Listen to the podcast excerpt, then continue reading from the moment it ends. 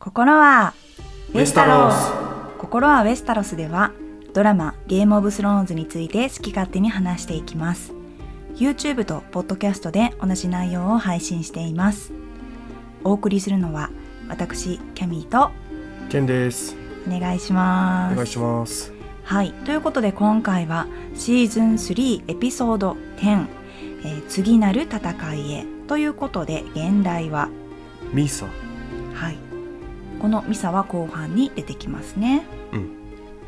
ということで早速、えー前回の続きのシーンから入っていきたいと思います、えーまさしくレッドウェディング血塗られた婚儀の続きのシーンから始まっていきます、えー裏切り者の首謀者の一人と考えられているルース・ボルトン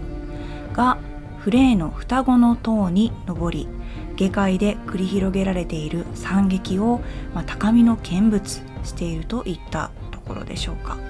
まあ、地上はねまさに炎と血の海、えそこへ、え一刻も早く安全にこの場所を去った方がいいと判断したハウンドが現れ、まあとっさにですねフレーの双子の塔の旗印を盗みフレー側の兵であると見せかけて、まあ気絶させたアリアを抱きかかえたまま、えー馬に乗って混乱の最中出口の方へ向かっていきます、えするとそこに King in the North 北の王のお通りだというような、まあ、歓喜の叫び声を上げた兵士たちが、えー入ってくるわけですね。まあ、運悪く目を覚ましてしまったアリアはその光景を目にしてしまいます。まあその光景というのはですね馬に乗って行進する北の王、えーダイヤウルフグレイウィンドの首が縫い付けられた首のない兄ロブの遺体えーそして彼らを取り囲み勝利を祝うフレー兵たちでしたね、はい。えーアリアは何とも言えない、まあ、悲しそうなそして憎しみがこもった表情を浮かべ、えーハウンドに連れられその場を立ち去っていきました、まあ、この悲惨な光景というかどう思いましたか？うーんまあハウンドなんですけど、うん。ハウンドって人を殺すのが大好き。はいだったと思うんですけどまあそんなハウンドでさえ、まあ、哀れというかまあ悲しいというかうん。これはあまりにもやりすぎだみたいなそんな表情をしてましたようね。ん。そうですね。でこれまでそのアリアとハウンドっていうのはまあお互いを嫌い合ってるというかけれどもお互いを利用するしかない立場にあって、まあ、それこそすごく微妙な関係だったんですよね。うんでその前回のその混乱の最中ハウンドがアリアに対してもう遅いって言ってまあ後頭部を殴って気絶させるわけなんですけどそのやっぱり見てて思ったのはその後頭部を殴るっていう行動がハウンドにとってどういう行動なのかなっていうのが私の中では整理がついていなくってでも今回のこのシーンを見てあこの気絶させたその手段っていうのはアリアを思っての行動だったんだっていうのがはっきり分かったというかアリアをあの状況から救い出すためにハウンドが取った行動だったんだなっていうのがはっきり分かって少し救われた気分というか、うん。あハウンドはアリアを助けてくれたんだっていうねのがはっきり分かったので。そうですね。あの、うん。ハウンドってアリアを利用してたじゃないですか、はいはい。その身代金、まあ、うん。との交換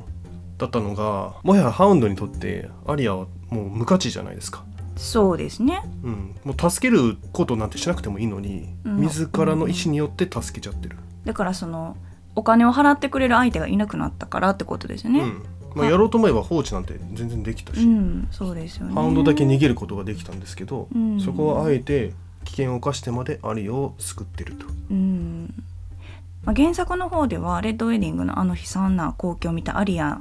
が思ってたことっていうのは今までハウンドって本当にその殺す対象リストに中リストの中に入ってる殺しの対象だったけれども今となってハウンドはもうアリアを何ですかね、まあ、救ってくれるとまでは書いてなかったですけど心強い存在の一人と思わざるを得ない状況だった的なそういう風に書いてたんでやっぱりアリアもこの時にこの兄のね遺体を目にして抵抗なんていくらでもできたわけなんですけどけれどももうハウンドに身を任せてその場を去っていくぐらいのことしかできないような状況っていうのは、まあ、とても悲しくもあり、ね、同情せざるを得ないような立場ですよね。はいそして舞台はキングズランディングへ移っていきます。ティリオンとサンサ、まあ、新婚である2人は、えー王都の庭園を散策していました。でインプでありラニスターのはみ出し者であるティリオンそして謀反人ネット・スタークの娘であるサンサ、まあ、この王都では嫌われている者同士というね共通点がある2人はなんとなく少しずつ打ち解けている感じがしましたよね。うんで何より、まあ、この冗談をサンサからね自虐として言ってる時点で、まあ、彼女がねティリオンに対しての、まあ、心の許しというか少しだけですけれども無防備のような感じが見えましたうんでそこへ慌ててポドリックがやってきて、まあ、ティリオンがね商標議会に招集されるわけなんですけれども、まあ、ここでプチポイント。まあ、床上手な少年ポットが 庭園の貴婦人に「キャあの方よ!」っていうね反応をされておりました。う。ん。いやポドレックってさ娼婦の中で有名じゃん。はいはい。でも娼婦の中を飛び越えてそうなんですよ。貴婦人たちでも噂になってると、あれあのあのきょきょきょこきょこんの？みたいな 感じになってましたね。で虚婚とは言われてないけどね、うん、でもやっぱ噂は噂を読んで、まあ、いろんなねうん。携帯で呼ばれてるんじゃないですか。携帯というか。うん。でもロスは別に虚婚じゃないって言ってたからそうですね。はい、何か違う、まあその真相は、まあ、ベッドを共にしたうん夫人にしかわからないとはい、いうことですね。えーそしてティリオンが商標議会の部屋に入るとすでに待ち構えていたジョフリー王が、まあ、息を弾ませルンルンと有頂天ですよね。でなんとなくサーセンも喜んでいるように見えたんですけれども、まあ、タイウィンバリスパイセルは冷静な表情をしていました。でジョフリーがご機嫌の理由は、ウォルダー・フレイが送ってきた手紙の内容にあったようで、まあ、その内容はというとロズリンは太ったマスを捕らえた兄弟は祝いに狼の生皮を送ったというふうに書かれてあったようなんですが、まあ、これに対してティリオンはひどい死だなんていうふうに言っていましたけどね。でマスというのは、まあ、タリー家の紋章ですよね。つまり、まあ、ロズリンはエドミワと結婚しその祝いとしてフレー家はスターク狼を殺してやったということが、まあ、このひどい詩には書かれていたということなのでティリオンはここで、まあ、ロブやキャトリンが死んでしまったということをまあ初めて聞かされた状況だったということですね。うんで大興奮のジョフリーは、まあ自分の結婚式でロブの首をサンサに差し出したいからこのロブの首をねキングズランディングへ送らせろというふうに、えーパイセルに手紙を書かせようとします。これどっかでも言ってましたよね。そうですね、えーシーズン1エピソード10うん、ネットが処刑された後のエピソードで、えージョフリーがねサンサにネットの首を見せるシーンがあった、その時にあのロお前の兄ロブの首を見せてやるからなはいはい。いつかはねこの横に並ぶかもよみたいなうんことを言ってましたね。はいでさすがにこのジョフリーの命令に対してバリスはまあ指摘を挟んだりだとかあとはサーセイも、まあ、これはさすがに冗談だよというふうにまあ言ってたりしたんですけれども、まあ、ジョフリーは本気モードですよね。うんで加えて、まあ、妻であるサンサをかばうティリオンにジョフリーは「黙れよ怪物めが」みたいなねことを言ってたんですよね。そうするとティリオンは負けじと、まあ、怪物にはもっと穏やかに話しかけた方がいいんじゃないですか陛下と。怪物は危険だし王は昨今ハエのように死んでいるからなというふうに、まあ、脅し返すということでしたね。まあ、そのねセリフに対してさらにジョフリーは怒り狂うわけなんですけれども彼をなだめようとするサーセ母の手を振り払い、まあ、タイウィンにまで、まあ、ジョフリーはね口答えをしてしまいます。でこの時ようやく初めてねジョフリーはタイウィンに対してあ一線越えちゃったというふうに気づくわけなんですよね。うんでサーセイもさすがにこの時ばかりはいやジョフウォッチャンそれはさすがにいけませんよという顔をしてましたよね。うん。でティリオンもあこいつはやべえぞっていうようなね表情をしてたんですけれども、えー原作のシーンこの同じシーンでティリオンは心の中で「おやまあ」と「これは面白いことになってきたぞ」なんて風に思っちゃっててこの状況を少し楽しんでるんですよね。うん、いやでもやっぱみんなそうだったんじゃないですか、うん、あのタイウィンに暴言を吐いてしまって、うんタイウィン様どうすんの？みたいなうん、でそのジョフリーがちょっとやばい状況に置かれちゃったっていうのもやっぱり楽しい条件ですよね。うんうん、でつまりジョフリーはタイウィンにねここで何を言ってしまったっていうことなんですよね。まあ簡単に言うとロバートの戦いの際のラニスター家つまりはタイウィンのまあ戦い方についてジョフリーはケチをつけてるということで、まあ、タイウィンをまあバカにしてるような感じでしょうかね。まあ、自分の父ロバートはトライデント川でレーガーと対峙して、まあ、面と向かってね潜水で戦った真の王だとそのくせお前はキャスタリーロックで隠れてて何もしないやないかとそういうふうに言っちゃったわけなんですよね。うんで実際タイウィンって、まあ、隠れてたっていう風にも見えるんですけどタイウィン的には隠れてたわけではなくそれがタイウィンの、まあ、戦い方というか頭脳戦というかここまでね、まあ、上り詰めたやり方なんですよね。まあ、言うなればタイウィンは剣ではなくペンとレイブン使いガラスで自らの手を汚さずに、まあ、賢く勝つとそういうやり方を今までしてきましたよね。そのレイン家の時もそうでしたしターガリエン家をね滅ぼしたやり方も自分では手を汚してない。今回のレッドウィディングもそうでした。それがタイウィンの戦い方なのにそれをね理解せずジョフリーは、まあ、隠れてただけやないかというふうに言っちゃった。まあ隠れてないけどね。ジョフリー的には隠れてるように見えたけどタイウィンはいやいや隠れてないしこれが俺のやり方やというふうにうん誇りを持って戦ってるわけで、まあ、でもそんなことをねジョフリーに言っても仕方がなかったので冷静なタイウィンはジョフリーを、まあ、彼のね部屋へ戻させ、まあ、念寝させると ねんねね一番重要な人物を食事抜きで寝させるというね対応を取りました。で皆が去った後、まあ、タイミンはティリオンだけをね、えーこの部屋に残させるわけなんですけれども、まあ、賢いティリオンはロブや北部人たちへの虐殺行為は、まあ、ウォルダーフレイ単独の力では到底できないだろうと父タイウィンの後ろ盾が、えーまあ、あったに違いないというふうに見抜いていたんですけれどもタイウィンはねさも満足げにこれをあっさりと認めていました。しかしティリオンは、まあ、戦は戦でも人道にねかけるこのやり方に異を唱えるわけなんですよね。しかしタイウィンはラニスター家と血筋を守るそのためなら何だって構わないというような主張ぶりをしていました。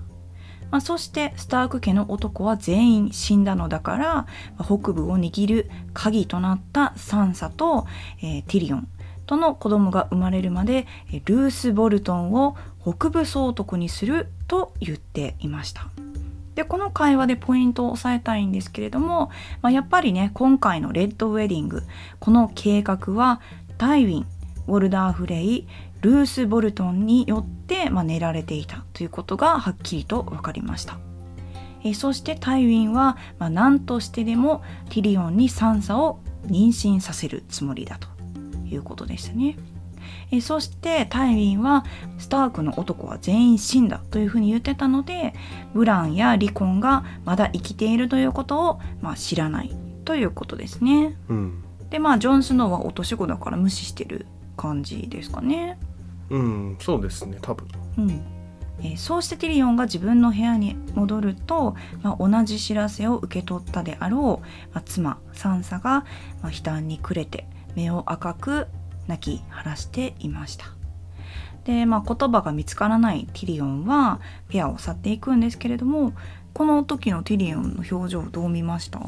まあ、単純に何ていう声かけていいかわかんないみたいな。でやっぱね何を言ったとしてもサンサをより悲しむさせることになっちゃうから、うんうん。自分は黙ってるのが一番正解なのかなっていう感じで去っていった、なるほど、はいまあ、このシーンでティリオンとタイミンはまあ2人でね父と息子でね話してたんですけど、まあ、無理なね注文ばっかりタイウィンはね息子たち娘たちに、まあ、押し付けてくるわけじゃないですか。うんでティリオンはその父に対して「あなたは私欲を投げ打って家族のために行動したことはこれまでありましたか?」というふうに問うんですよね。そうするとタイウィンはティリオンに対してそれはお前が生まれた日だとお前を波にさらわせて殺そうとまで思ったけれどもお前はラニスターだから生かし息子として育てた。というふうにま吐き捨てて部屋から去っていくわけなんですけどなのでティリオンにとってはタイウィンはもう自分が命令するばっかりやから自分自身は何も痛い思いしてないやんっていうふうに思ってたんですけどタイウィンからしたらもうその私欲を投げ打って、まあ、家族のために起こした行動というのはティリオンが生まれてから今日まで息子として、えー、育ててる今日までもう現在進行形で続いていたと。いうことなんですよね。タイウィンってサンサをどうしてもはらませたいわけなんですよね。妊娠させたいわけで。うん、けれどもそれって兄ロブ母キャトリンがラニスターによって殺された。その後でサンサがティリオンに心を許すはずがないってティリオンは思ってるわけなんですよ。うん、だから自分のね大切な家族を失わせたラニスター家にまたを開くわけないじゃんってティリオンは思ってるし、うん、自分もラニスターだから自分が声をかけることは何のプラスにも得にもならないそのもどかしさってのがあの時の表情に出てたのかななんて思ったんですよね。うんなるほどね。私は夫だけどラニスターだ。こうはらませないといけないけれどもそのラニスターが妻の家族を殺した。だから僕にできることって何もないじゃんみたいな、うんうん、そういうなんか自己問答的な眼差しでありタイに対して思う気持ちもあり自分がラニスターっていうことに対して思う気持ちもあったのかななんていうふうに思いましたね。うん、続きましてブランホーダーそしてリード兄弟は放棄されたナイトフォートで宿を取ることにしました念のために言っとくとリコンとオシャとダイアルフのシャギードッグは前々回のエピソードでお別れしているのでもうここにはいませんね。はい、で今回出てきたこのナイトフォート夜の鳥では、まあ、前回のエピソードでサムが話してたあの秘密のね出撃路があるお城ですよね。うん、で今回、えー、ブランたちがいたお部屋はキッチンらしいですよ。えナイトフォートのキッチン。あそうなの、うん。井戸があってなんか火でねお肉焼いてたじゃないですか。お肉焼いてた？お肉焼いてました。ここがキッチンだからこそ今回のネズミのコックの話が出てくるんだと思いますよ。あそうなんですね、うん、でなんせねこの夜の砦ナイトフォートに関してはこの砦にまつわるなんかねお化けの話というか怖い幽霊が出てくる話がなんかいっぱいあるらしいんですよね。でブランはそういうね逸話をまあいろいろバーヤに聞いてきたんですよね。子供の頃ちっちゃい頃から。そのうちの一つが今回出るネズミのコックの話。なるほどね、うん、そのネズミのコックは？どういう話かっていうのを念のため振り返っていきましょうか、うん、えー、ブラン曰くネズミのコックはナイツウォッチのコックだった、うん、理由は忘れたけど王を憎んでいた。だからナイツウォッチのスチュワートやったってことですかね。うん。そうだと思います、うん、はい。で王がナイトフォートを訪ねるとコックは王の息子を殺し肉でパイを作った、うん、玉ねぎやベーコンと一緒にそのパイをコックは王に出した。王は味を気に入っておかわりを要求した。神々はコックを呪いネズミに変えた。以来コックはこのナイトフォートをさまよっている、うん、自分の子供たちを食べながら。でもいくら食べても満腹にはならない。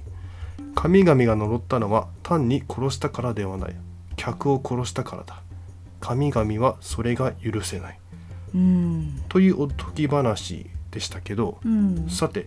客を殺したウォルダー・フレイはどうなるのでしょうか？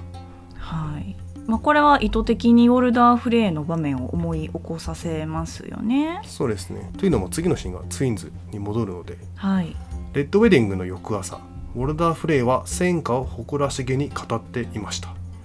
わしをフレーチ参考とバカにしたホスター・タリーお前は死んで娘も孫息子も死んだ。息子は新婚初夜を地下牢で過ごしわしがリバーランの城主になった。と言ってましたけどまあ、息子つまりエドミュアは殺されず地下牢にいることが判明しましたね、うん。そしてですねエドミュアのリバーランの城主という地位をウォルダー・フレイが奪ったことになるのでウォルダー・フレイは今現在ツインズおよびリバーランの城主うん。そしてリバーランドのナンバーワンということになります。はい。そしてですね戦果を聞いてたルース・ボルトンはウォルダー・フレイに対してブラックフィッシュの逃亡を思い知らせます、うん。ブラックフィッシュはですねあの虐殺が行われた時トイレに行ってたので、はいはい。たまたま逃れることができたっぽいんですけど、うん。まあそれを聞いたウォルダー・フレイは全く気にもしてない様子でした。うん。でルース・ボルトンはですね北部総督という地位を手に入れたんですがウィンターフェルは今廃墟となっているのですぐには移らないと言ってました。うん。それに対してウォルダー・フレイはなぜ廃墟になったかを尋ねるとルース・ボルトンはグレイジョイから城を取り戻すために自分の落とし子ラムジーを送った。が、ラムジーはシオンを捕らえ彼なりの楽しみ方で点々点と言ってましたね。はい。まあ、そうして舞台はね北部、まあ、ドレッドフォード城に移っていきます。このドレッドフォード城はボルトン家のお城ですね。うん。えシオンを捕らえていた謎の少年は切り取ったシオンの男根について語りながらあえてポークソーセージを目の前で味わい、まあ、殺してくれと懇願するシオンを嘲笑って、まあ、もてあそんでいました少年はシオン・グレイジョイという名前は囚人にふさわしくないと考えたようで彼をリーク草屋と名付け、まあ、シオンが自分の誇りを捨てて自分自身をリークと呼び始めるまで、まあ、暴行を加えていました。でまあ、ここでねやっと、まあ、このね少年の正体が明かされるわけなんですが彼の名はラムジー・スノー。でこれだけ聞くと一見誰の子供とかねどこのお城の人なの？っていう感じなんですけれども、まあ、さっきの流れで言うと彼はボルトンの落とし子ラムジー。ということが分かりますよね。うん。スノーという名字なんですけど、まあ、簡単におさらいするとこれは北部で生まれた落とし子につけられる名字ですよね。ジョン・スノーと一緒です。でルースが今回言ってたのは、えーロブがねシオンを引き渡せば黒金の民を許すというメッセージをラムジーが伝えると黒金の民はシオンを裏切ってラムジーにシオンを撃ったというふうに言ってたんですよね。まあ、そしてこれまでのルース・ボルトンの、まあ、行動をおさらいしたいんですけれどもシーズン2エピソード8の決戦前夜でえーシオンの追跡には私の落とし子を行かせます城まであと23日ですよというふうに、えーロブに対してルース・ボルトンは言っていましたよね。なので実際に落とし子であるラムジーは、まあ、城までウィンターフェルまで、まあ、行くわけなんですよね。そして行って実際に、まあ、シオンを捕らえるという任務は果たしていたもののシオンをロブには引き渡さず、まあ、ボルトン家のね紋章である X 字型の貼り付け台にシオンを縛ってえ拷問をしていたということなんですよね。なのでシオンを捉えたということは結局ロブに伝えずにシオンを捉えたまま拷問をしていたわけなんですよね。うんそしてシーズン3エピソード2「三つ目のカラス」の時に、まあルース・ボルトンは2通のね凶報をロブに持ってきます。まあ、一つはホスタータリーの訃報でしたがもう一つはウィンターフェルに関する凶報でした。そしてその内容はというと自分の落とし子がつく前に黒金の民は撤退。人民は皆殺し。城は陥落です。ブランと離婚は行方不明。シオンもどこ行ったかわかんない的なね。ことを言っていました。なので少なくともこれは嘘ですよね。実際シオンは貼り付けにされてるわけですから。うん。なので、まあ、ラムジーを派遣する際に、まあ、このねルース・ボルトンとラムジースの父と息子の間で何らかの取り決めがなされていたと考えるとやっぱりねこのシーズン2からシーズン3にかけてのどこかのあたりでボルトンは何らかの裏切りを計画していた可能性が高い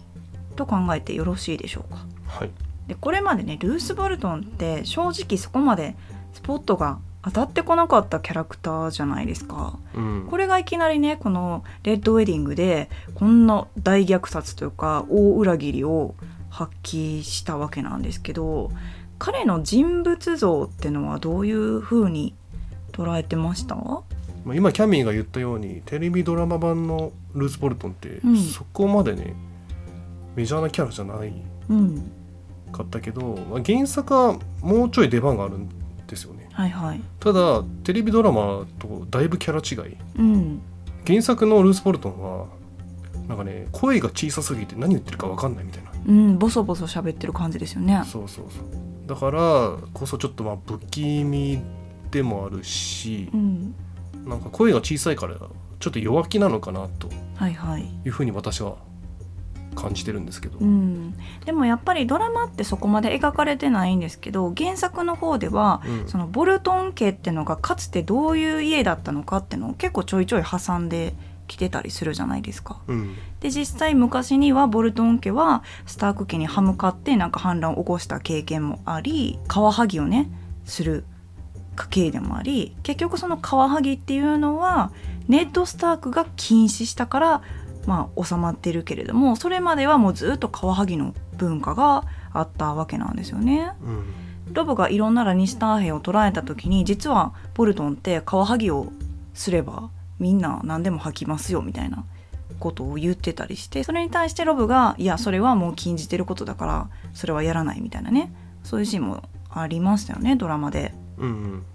なので実際そのルースっていうのはドラマではそこまで焦点が当たってこなかったんですけどまあ用心深くて頭も回って冷酷で、まあ、残虐な行為を簡単に行うことができるような実は人物像があったりしてですがその何ですかね感情とかを公に表すことがないボソボソした、ね、喋り方をする人、まあ、ドラマではそこまででしたけどそういう人物なんで何を考えてるかわからないちょっと危険なボルトン家の領主みたいなねうん。立ち位置なんですよね。うん。だからその彼の落とし子ラムジーが、まあ父親からね受け継いだいろんな素質をこれからねどういうふうに発揮していくのかなというかまあ大体もう人物像も見えてますけど、まあ、シーズン4以降ね彼がどういうふうにシオンをさらに扱っていくのかというのが、まあ、面白い見どころかなと思います。はい、あのちょっとラムジーについて話したいんですけど、うん、まあ、今ねやっと名前とかが分かったしですけどこれまでずっとねあのシオンをね X 字型のうん、貼り付け台で拷問してたんでその X 字はボルトン家の紋章うん、っていうのが、まあ、前からねそのこいつは誰なんだっていうヒントはうんずっと出続けてた、そうですね。ということとですねあとポークソーセージの話に戻るんですけど、うん、あのシーン最高ですよね。はい。ちょっとゲームオブスローンズを代表するような。もうあんまりねのあのシーンでも障害を笑っちゃあかんなみたいな感じ言ってましたけどやっぱりその、ゲームオブスローンズではあそこは何なんですかね？うん。笑いのシーンになっちゃってるのかな？ですね。なんかソーセージをこうブルブルってやる あそこ面白いんですわ。いやーでもやっぱり私もそのゲームオブスローンズがね好きな人たちと集まって一回ご飯会行こうやみたいになったことがあってうん。その時に選んだ店はでっかいソーセージが売ってる 店を選びました。なるほど。はい。まあみんなあのフォークじゃなくて指でこうブルブルって。すごいマスタードをね全体にかけて。うん。いやでもあれ最初絶対シオンのやつやんって思ったでしょ思ってないよ。まあそういうふうに見せかけてんだろうなとは思ったけど。でもシオンは思ってましたよね。いやおお前のじゃないよ。さすがにそんな野蛮人じゃないぜって言われてちょっと安心してましたもんねシオン。うんそうですね。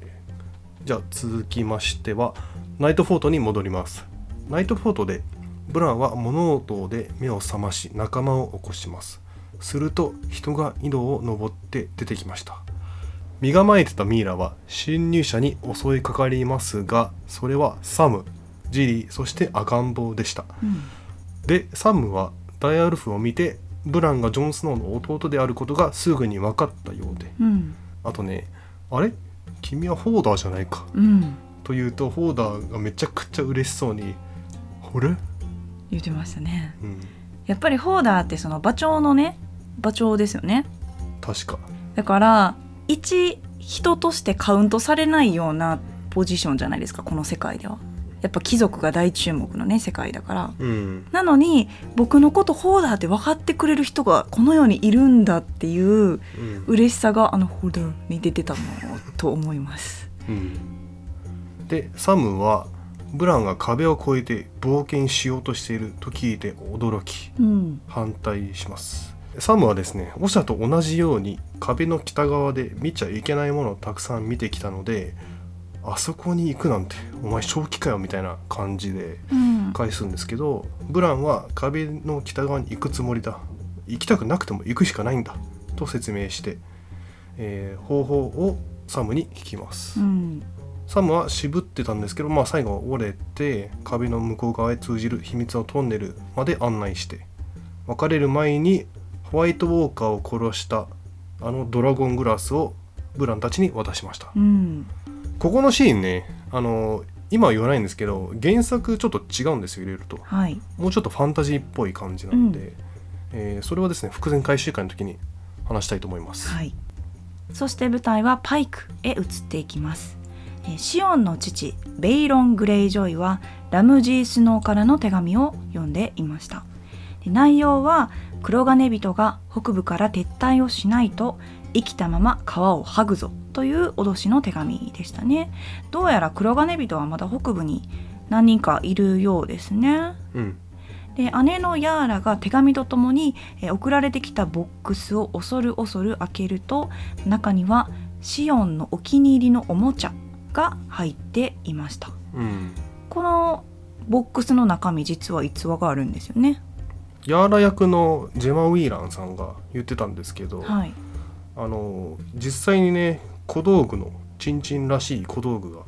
入ってたらしいですよ。うん。まあカメラでは映さないんですけどね。何でしたっけね？なんかピンクのバンテージみたいなのが巻かれてうん、入ってて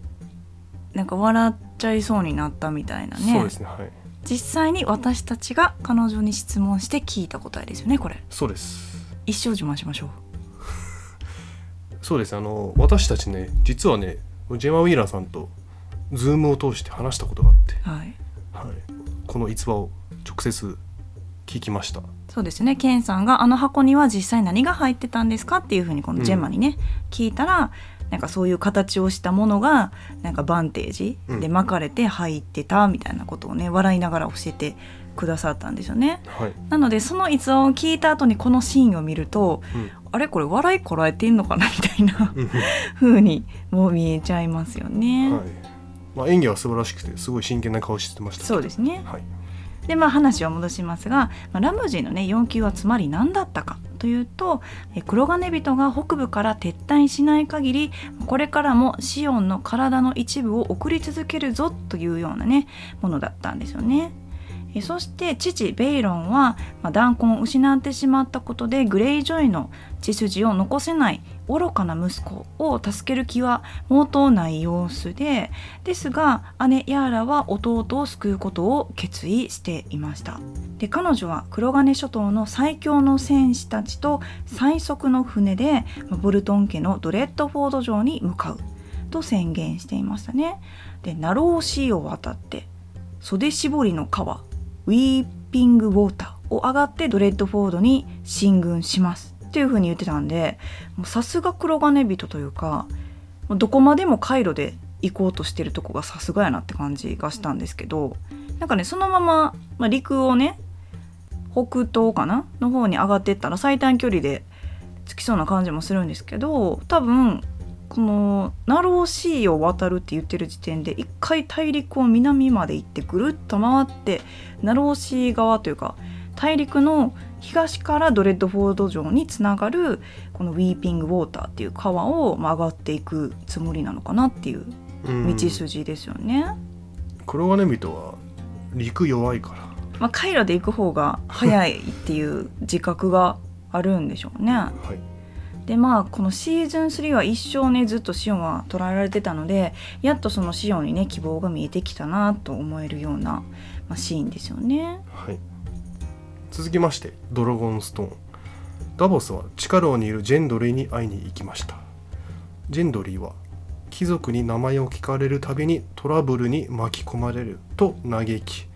貴族のサー・ダボスを非難していました。うん。がダボスも自分と同じキングズ・ランディングのスラム街飲みのたまり場の出身であることを知り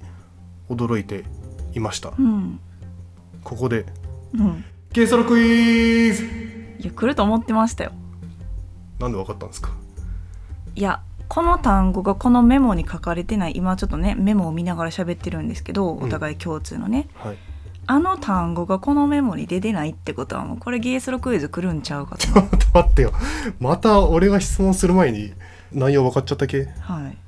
今からどんなクイズが出るかちょっと当てて。いや道の名前でしょ。キングズ・ランディングの飲みのたまり場の出身であるダボスはい。の家は具体的にどこにあったでしょうか？記述式？それはむずいわ、次の〇〇を埋めてください。あよかった。耐えた。はい。〇〇は2つありますからね。はい。〇〇通りのそばだった。〇〇の小道。言っていいですか？はい。うどん粉通りのそばだった。はい。陣の小道。ファイナルアンサー？フファイナルダオール。ァイナルダオールですか？ちなみにダオールって否定形の意味なんでちょっとあそう日本語おかしいですけどまあ。まあね、ダオールっておそらく語じゃねえや。バレリア語？バレリア語です、はい、はあ、正解です。これねちょっと。ジンアリーでしょ？うん、ちなみにねジン・アーリー、うん。ジンの小道はですね、えーシーズン4から出てくるとあるキャラクターが、えー活躍してた場所。へええっ、とジン・アーリーのレジェンドジンの小道のレジェンドって言われてる人がいまして。そうなんですか？うん。へえじゃえっとあそれはシーズン4で楽しみにしときましょうか。確かねセリフも出てくるはず。ジンの小道はなんちゃらかんちゃらみたいな。へえまあそんな感じでジェンドリーとダバスは意気投合したのかな？まあジモティーですからね。そうですね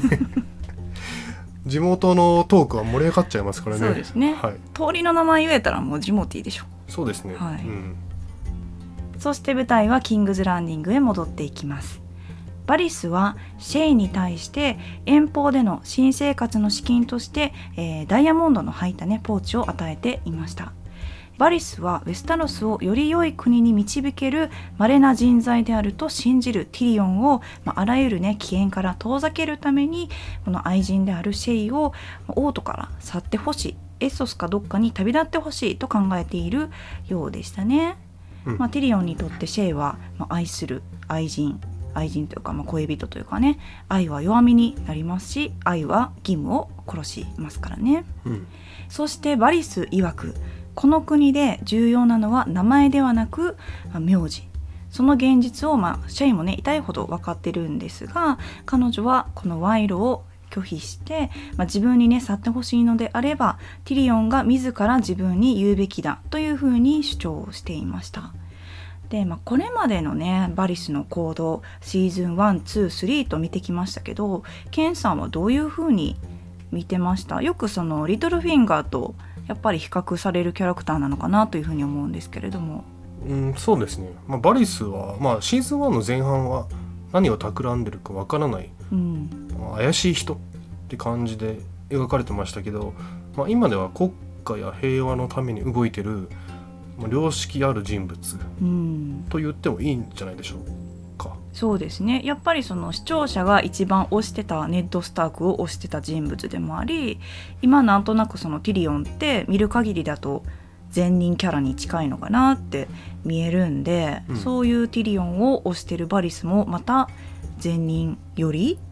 うん。まあでもちょっと、ね、謎のおじいちゃんとか捕まえてたりするんで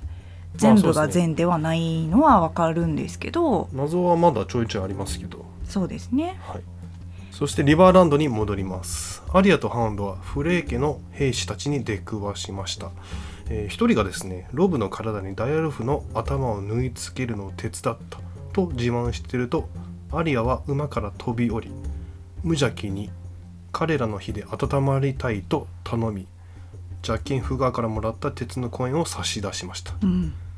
で一人の男がコインに手を伸ばしているとアリアは何度も彼を刺しハウンドが残りの部屋を殺しアリアは殺した男を見下ろしてコインを取り返しバラーモグリスと唱えるのでした。うん。でここのシーンですねまああんまり重要じゃないかもしれないんですけどあの字幕の場合ねハウンドはね「殺しは初めてか?」とアリアに聞くとうん彼女は初めてだと答えるんですよね、はいはいですけどまあ初めてじゃないですよね。あそうですね。私はそれずっと思ってました。うん。あえて嘘ついてんのかななんて思ったんですけど。あの男の子をね刺してますよねニードルで。そうシーズン1でね。まあアリアは、えー不本意っていうか、まあ事故ですよね。そう完全に事故だけどアリアは、ね、あの男の子を刺しちゃった。Stay away! でしょ？そうそうそう。なんですけどまあ初めてじゃないんですよ。うん。だからどういうことなのかなと思ったんだけどまあちょっと予想ですけどね英語だとハウンドは「Is that the first man you killed?」でアリアは「The first man」って答えるんですよね、うん。だから、えー直訳するとそれが最初に殺した男、まあうん。もしくは成人の男か。でアリアは最初の男だと答えてるので初めて殺した成人の男性ですよっていう意味。ああなるほどね。はい。で、うん。まあそうですねでもやっぱりここのアリアはそのフレーのねあの塔を去る時の心を痛めた少女アリアではなくもう完全に復讐心を心にもう宿して火を燃やしてる強い意志を持ってる少女に生まれ変わった瞬間のようにも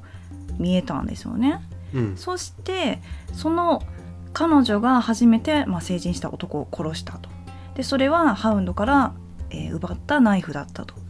でハウンドは今度からやる時はちゃんと俺に先言えよっていう風に言うんですよね、うん。この流れすごい私好きでなんていうかそのハウンドはもう完全にここであアリアの保護者になってるっていう風に私は感じたんでうん。やっぱりその2人のねこのアリアとハウンドの関係性が、まあ、あのフレーのね一件を通して何か変わりつつあるような気がしました。そうですね、うん、あとそれで言うとねアリアが馬から降りた時ハウンドは別に飛べなかったですよね。う、んうんうんそうですね。うんだからそのフレー家の兵士たちがロブとかをバカにしてるのを聞いてやっぱハウンドもそういうの許せないし、まあ、アリアの気持ちも分かってたんでしょうね。まあ復讐心といえばうん。ハウンド的なねとこもありますからね。はい。そして北部ですが馬で壁に戻るジョン・スノーは傷を洗っているとイグリッドが自分に弓を引いていることに気づきます。うん。ジョンは彼女を愛しているが家には帰らないといけないんだと告げて去ろうとした時イグリッドは矢を放ちます。そしてジョンの肩や足に当たったんですが急所が外れたのでなんとか逃げることができました。うん。イグリッドは弓の名手ですよね。はい。なのでまあ殺そうと思えば殺せたと思うんですけどジョンのことをまだ愛してるので躊躇してしまったのかなうんと思います。だしその馬をね殺すこともできたわけなんでうん。やっぱりどこかイグリッドの愛情がまだ残っててジョンの本当の居場所を理解してるけれども自分の愛の気持ちもありいろんな天秤がここで2人の間でねかけられてましたね。はい。そして舞台はカーセルブラックへ入っていきます。ブランたちと別れたサムとジリは無事カーセルブラックに到着しメイスター・エーモンと再会します。でサムがねカーセルブラックに戻ってきたのはなんとシーズン1エピソード10ぶりでよろしいですか、うん。ね、みんなと一緒に、うんそうですね。はい。壁の北側へ行って偵察するぞというふうに行きましたけどもう帰ってきたのはサムだけと思えばね、まあ、思い起こせばすごく長い過酷な旅でしたよね。はいえーそしてメイスターエーモンはサムが女性と共に赤ん坊を連れてきていることに対して、まあナイツウォッチの誓いをねサムに思い出させるんですけれども彼女たちこそナイツウォッチが守るべき人の領土の一部だとサムは主張してまあメイスターエーモンは彼女らを客人として迎え入れることを認めます。えーどうやらジリは自分の子供にサムって名付けたみたいですね。うん。男の人の名前をあんまり知らないと言いながらなんとなく知ってる名前がサムっていうこのゲースロあるあるでどのサムかわからんなるっていううん。感じの名前がねまた一人増えましたけれどもクラスターじゃなくてよかったねそうですね。うん。ランディルでもなくてよかったですね。はい。ということでゲースロクイズ！サムが連れてきた野人の女性ジリ。まあギリーかな？正しい発音は。うん。彼女の名前を聞いたメイスターエーモンは、うん。あ花の名前か。というふうに言っていましたけどジリの名前の元となったジリフラワはいー日本では通称何と呼ばれている花でしょうか？うわーマジでむずいわこれ。いやー弱いんだよな鼻に対して俺は。えいよく知られてるやつ？そうですね。ヒントはこのエピソードです。え？お母さん？にまつわる？はい。母といえば？うるさい。最低正解ははい。なでしこ科のカーネーションでした。あチリフラワーってなでしこフラワーみたいな感じで原作には書いてたんですけどあうん。チリフラワーイコールまあカーネーションらしいんですよね。なのでこの回はミサ母ということで、まあ、この回にふさわしい流れだったなというふうに。えっていうかマジでそういう意味込められてんのかな？かもしれないですね。ええはい。すごくない？すごいそして話を戻しますと、えーサムはえーメイスター・エーモンに対して刻一刻と闇が深くなりつつということをまあ伝えるんですよね、えーそしてそのことによりウェスタロス大陸における北からの脅威というものが、まあ国中に知れ渡ることになります、まあ、やっとっていう感じなんですけどこのサムが伝えた大元っていうのはおそらくホワイトウォーカーのことですよね。うん。はい、えーそしてしばらくするとですね、まあ、重傷を負ったジョンがカーセルブラックに到着します。もう今回のエピソードの MVP はこのジョンの馬かなと思うんですけど 賢すぎでしょ、そうですね。はい。何も指示せずとも。うん、戻ってくれたので、まあ、ジョンが命からがら助かったということなんですけど、まあ、時間軸で言うと、まあ、ブランがサマーに入ってあの塔でねジョンを助けたことでジョンは野人から逃れます。そしてナイトフォートに移動したブランが同じくナイトフォートに向かってきたサムとジリに出会いサムはブランを壁の外に案内。そしてサム自分たちはカースルブラックへ移動。その間に、まあ、ジョンはイグリットに見つかり攻撃をされます、まあ、命からがら帰還したジョンをサムたちが、ま、迎え入れるというようなもうすごいニアミスがいろいろ重なってねすごい北の塔を含めナイトフォートあたりではいろんなキャラクターがすれ違ってたんだなっていう感じなんですけど実はこのサムとジョンの再会はシーズン2エピソード5のハレンホール以来ハーフハンドと出会ってねジョンが旅立って以来の再会ということですよね。うんでここの本編では描かれてないんですけどジョンがカーセルブラックに帰ってきたことによって実は北からの脅威ってのはホワイトウォーカーだけではなく野人の大軍が、えー壁に向かってるよということも分かっていくということがねシーズン4につながっていくかと思います。はいそしてドラゴンストーンに戻ります、えここでねダボスが死人姫とねまあ本を読んでね字の練習の成果をはい、発揮してたんですけどメイスターエーモンからの警告を見つけます。はい、その時鐘が鳴りいいことなのか悪いことなのかわからないけど何かの合図だと知ったダボスはスタニスがいる部屋に行きます。うん、そしてスタニスはロブ・スタークが死んだことを告げ満面の笑みを浮かべるメリサンドルは光の王のおかげだと言うてました。まあこれはヒルのおかげなんですかね。まあだからあの鐘の音は喜びの鐘の合図だったってことでしょ、敵が死んだよっていう。うん。もうああれがねこの昼のおかげジェンドリーの王の血のおかげだったとしたらもうちゃんとジョフリーも殺してやっていう感じするんですけどね。そうですね。私からすればロブって死んでほしくないキャラクターだったからうん。ちゃんとその効果が本当に発揮するって言うんやったらもうこの後ジョフリーと、まあ、ベイロンはまあどうでもいいけど ジョフリーは殺してもらわないと困りますよスタニスさんっていう感じで出てました、だしまあヒーのおかげじゃないんですけど仮にそうだとしたらまずジョフリーからやってほしい。そうですよね。はい。まあ、そんでですね自信がついたのか。メリサンドルはより大きな犠牲が必要で光の王に捧げる犠牲としてジェンドリを火あぶりにしようという考えを主張うん。もちろんダボスは反対しますがスタニスは少年に死刑を宣告、えーその夜ですねダボスは地下牢からジェンドリを密かに解放して彼が船でドラゴンス王を脱出できるように手助けをしました。うん。ジェンドリになぜこんなことをしてくれるの？と聞かれたダボスは正しいことだからと答えるのでした。うん。そして舞台はキングズランディングへ戻っていきます。え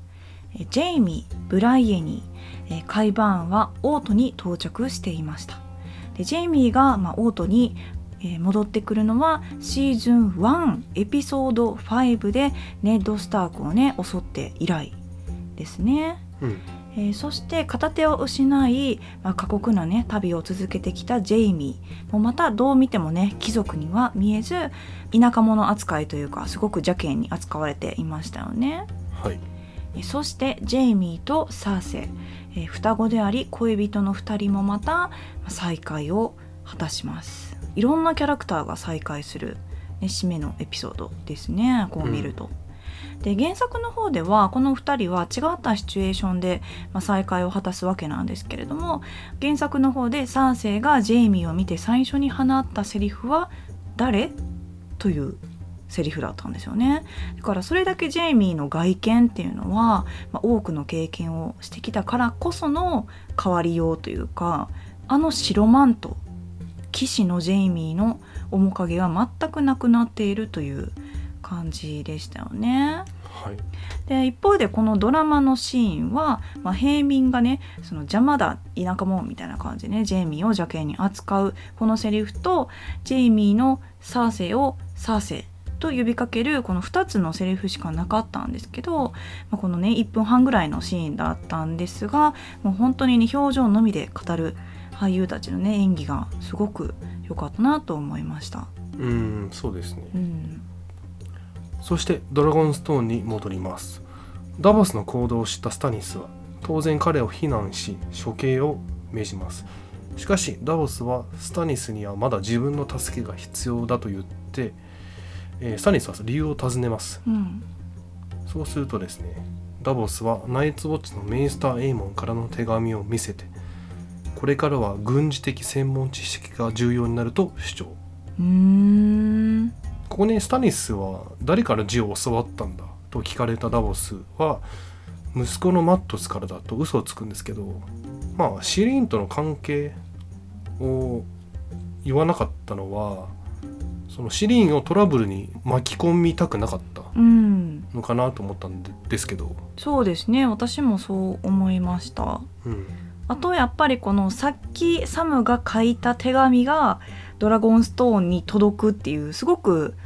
ホットなキャラクターの関わり方がうん。私は胸が熱くなったというか、あんまりこのタイムラグというかこの早いスパンでキャラクター別のね土地にいる全然関わりのないキャラクター同士がつながるってあんまりなかったことなんでうんあいろんなキャラクターが再会する回でもあるし関わってなかったキャラクター同士がつながる回でもあるのであーなんかシーズン4からまたいろんな動きが出てきそうだなっていう感じがしましたね。はい。でですねメリサンドルは炎を見つめて真の戦いは北にあることを認めます、うん死がやってきます。止められるのは陛下だけと言ってたんですけどなんかね炎の中ずっと見てたじゃないですか、うん、だからなんか予言をまた見たのかなと。でしょうね。はい。でメリサンドルはダボスの力が必要だと言ってスタニスを説得して処刑をやめさせました。うん、でここ何が面白いかってその光の王の力を全く信じてないダボスが光の王の予言によって救われるっていうのもあるし多分きっとこのね手紙を読んでダボスってあのシーンを思い出したと思うんですよ。スタニスが炎の中に雪の中のね戦を見たっていう。うん。あの予言を思い出したからピンときてあこれは多分メリサンドルも納得するような案件ちゃうやろかみたいな。うん。だしそのメリサンドルってやっぱり光と影をすごく重要としてて生と死とかそういうね対比をすごく言う、ね、魔女魔女というかねキャラクターなんで彼女にもすごく説得力がある死がやってくる。そのまあ一つのポイントとなる手紙をやっぱここでねさっと出せたダボスはやっぱ有能だなっていうふうに思いましたね。はい。そして最後のシーンはユンカイです。ユンカイの外でデナーリスらは解放された奴隷たちを迎えてました。うん。ミスサンデーは彼らの解放者としてデナーリスを紹介しますがデナーリスは訂正します。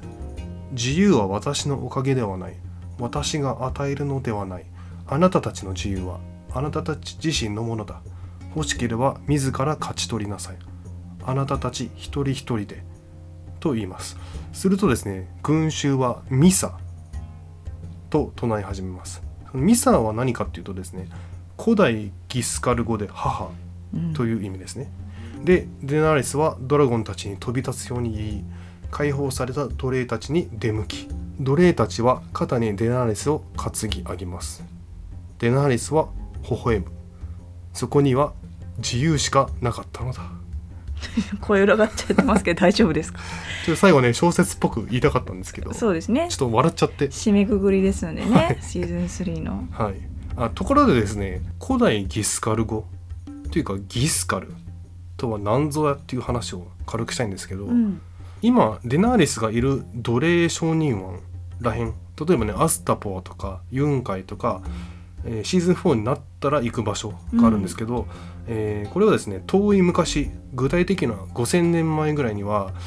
ギスカル帝国っていうのが治めてたんですね。でその時から使われていた言葉が古代ギスカル語。うん、ちなみにギスカル帝国はその西側に位置するバリア帝国と戦争を繰り返し滅ぼされてしまうので今ね元ギスカル帝国に住んでる人々は、えー、高地バリリア語を話します。ほうほが中には少しだけ古代ギスカル語も残ってるみたいです、ん。で言語以外も文化もちょいちょい残ってて例えばハーピーのシンボルとか奴隷制度とか、まあ、これからシーズン4以降に出てくる闘技場の戦いとかもあるんですけどほうほうほそれらは全部ギスカル帝国からの伝統らしいですううーん。でこのギスカルっていう単語をですね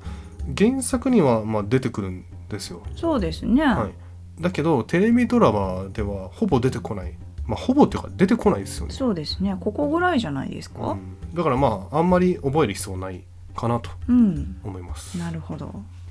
私このシーン初めて見た時アホほど泣いたんですけど。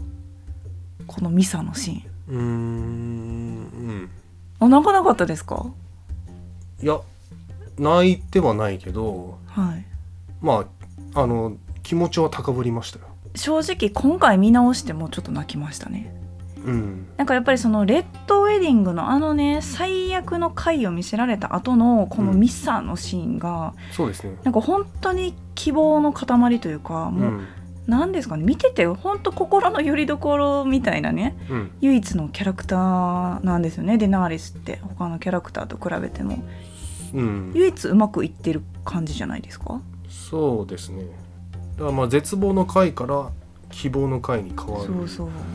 感じはあるけどだからもうお願いやからデナーリスだけはこのままうまくいっといてみたいなうんとこになっちゃってましたね私は。うんあとやっぱりこの前も言ったんですけどこのデナーリスがね軍隊とかあと仲間を手に入れた時絶対にあの空からのアングルに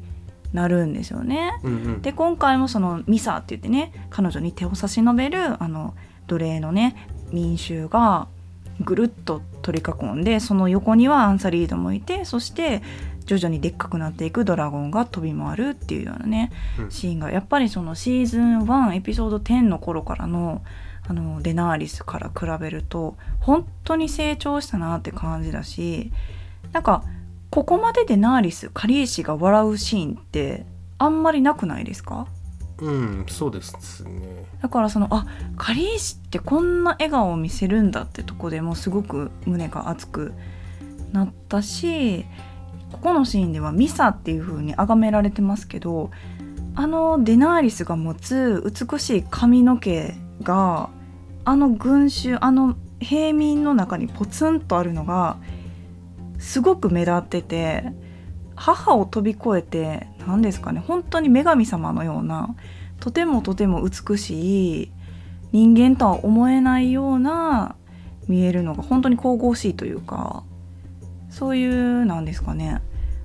ここまで来たかデナーリスって思うような演出になったのかなって思いながら見てました。うん。うん。私はもうアホほど泣きましたねこのシーンは でこのストーリーそのねミサっていうのが現代なんですよね。でストーリーとしては、まあ、そのミサっていうねあのシーンの影響力もすごくあったんですけれども一方ではその父と息子の関係も描かれてるエピソードかなって思ったんですよね。そのタイウィンとティリオンだとかあとはシオンとベイロンとかね。でナーリスはその生みの母でも育ての母でもないけれどもその母としてね崇められてる一方で本当のね血のつながりがある父と息子の方がなんかどこかこじれているっていうような構図が興味深いなって思いました。うんなるほどね。うん、ということでどうでしたか？シーズン3。いやもう最高だったよね。やっぱシーズン3から一気にうん拍車がかかって面白くなる感じは、そうですね。僕はシーズン12ももちろんね面白いと思ったんですけど本当にハマったのはシーズン3からで、うーん。まあ、特にエピソード5の炎の口づけ。はいはい。もうあそこら辺からもう止まんなかったですよね。うーん。まあでも思い起こせばいろんなことがありましたよねシーズン3いうん。例えば何がありましたっけ？ややっぱりジョンが、ね、壁の北側に行って野人となって過ごしたことも大きな意味がこれからおそらくあるでしょうし、うん。まあ、オートにはねタイレル家がやってきましたよね、あとはやっぱりそのジェイミーが変わり始めてるのは大きいかなと思うしうん。なんかそれぞれ、まあ、アリアなりブラーンなり、まあ、ジェイミーなりねいろいろなキャラクターの旅が、まあ、いろんな方向で始まってますうね。ん。ジェイミーとサーセイがやっと再会できるとうん、でブライニーはどうなっちゃうのかとはい、あとはやっぱりシーズン3の大きな山場は、まあ、レッドウェディングありきかなというところもあるんですけど、うんうん。そのスターク軍がねこうやって徐々に徐々に破滅する一方で、まあ、デナーリスはね超絶好調みたいな。うん。今回の現代は次なる戦いへですのでうん。次なる戦いに向けてそれぞれがまあ立ち位置につき始めたよっていうね感じしましたけど。そうですね。ああとねちょっと言いたいのがねはい。このね例えばシーズン3って大きなバトルシーンないじゃないですか。そうですね。なのにめちゃくちゃ面白い。確かに。すごいですよね。てかまあうん。それで言うとシーズン1も別に大したバトルないじゃないですか。はいはい。シーズン2のブラックウォーターぐらいかな今んとこ。そうですね。はい。なのにこんだけ面白いってうん。すごいですよねすごいと思います。やっぱりそれがゲームオブスローンズの魅力で、まあ、例えば壁の向こうもそうですけどこれからまたさらにいろんな舞台も増えていくと思うんでね。それもまあ楽しみの一つにしたいと思うんですけれども実はシオンくんは一生 X でしたね。シーズン3そうですね。体が柔らかくなったんじゃないですか。ちょっとバカにしちゃいけないけどね。いやだから「シオンさん入ります」でまたここかみたいな。またこのセットかみたいなね感じだったと思うんですけど、うん。まあこれからの、まあ、シーズン4も多分 X から始まるかな。まあし、まあーまあまあまあでも。まあ、シーズン4もねおそらく X からの続きでね始まると思うんでまあシオンくんケンさんはシオンはすごく恨んでますけど私はシオンくん応援してるんで。シオン許さねえからマジで。怖っということでシーズン3お疲れ様でした。はい。はい、まあ、シーズン4ね私一番大好きなシーズンなんで。うん。まあ僕も通して好きですけど。うん。やっぱね4が一番人気あると思う。ああそうなんですね。4は全部面白いマジで。うん。たくさんのハプニングアクシデントバトルあると思いますので、うん。まあ、楽しみに解説を、えー続けていきたいと思います。シーズン4のね冒頭のシーン最高なんだよちょっと今締めようとしてるんで。それはシーズン4の時に言いましょう。そうだね。はい。ということではい。シーズン4につなげていきたいと思います。それではまた次回。バラーモリクリス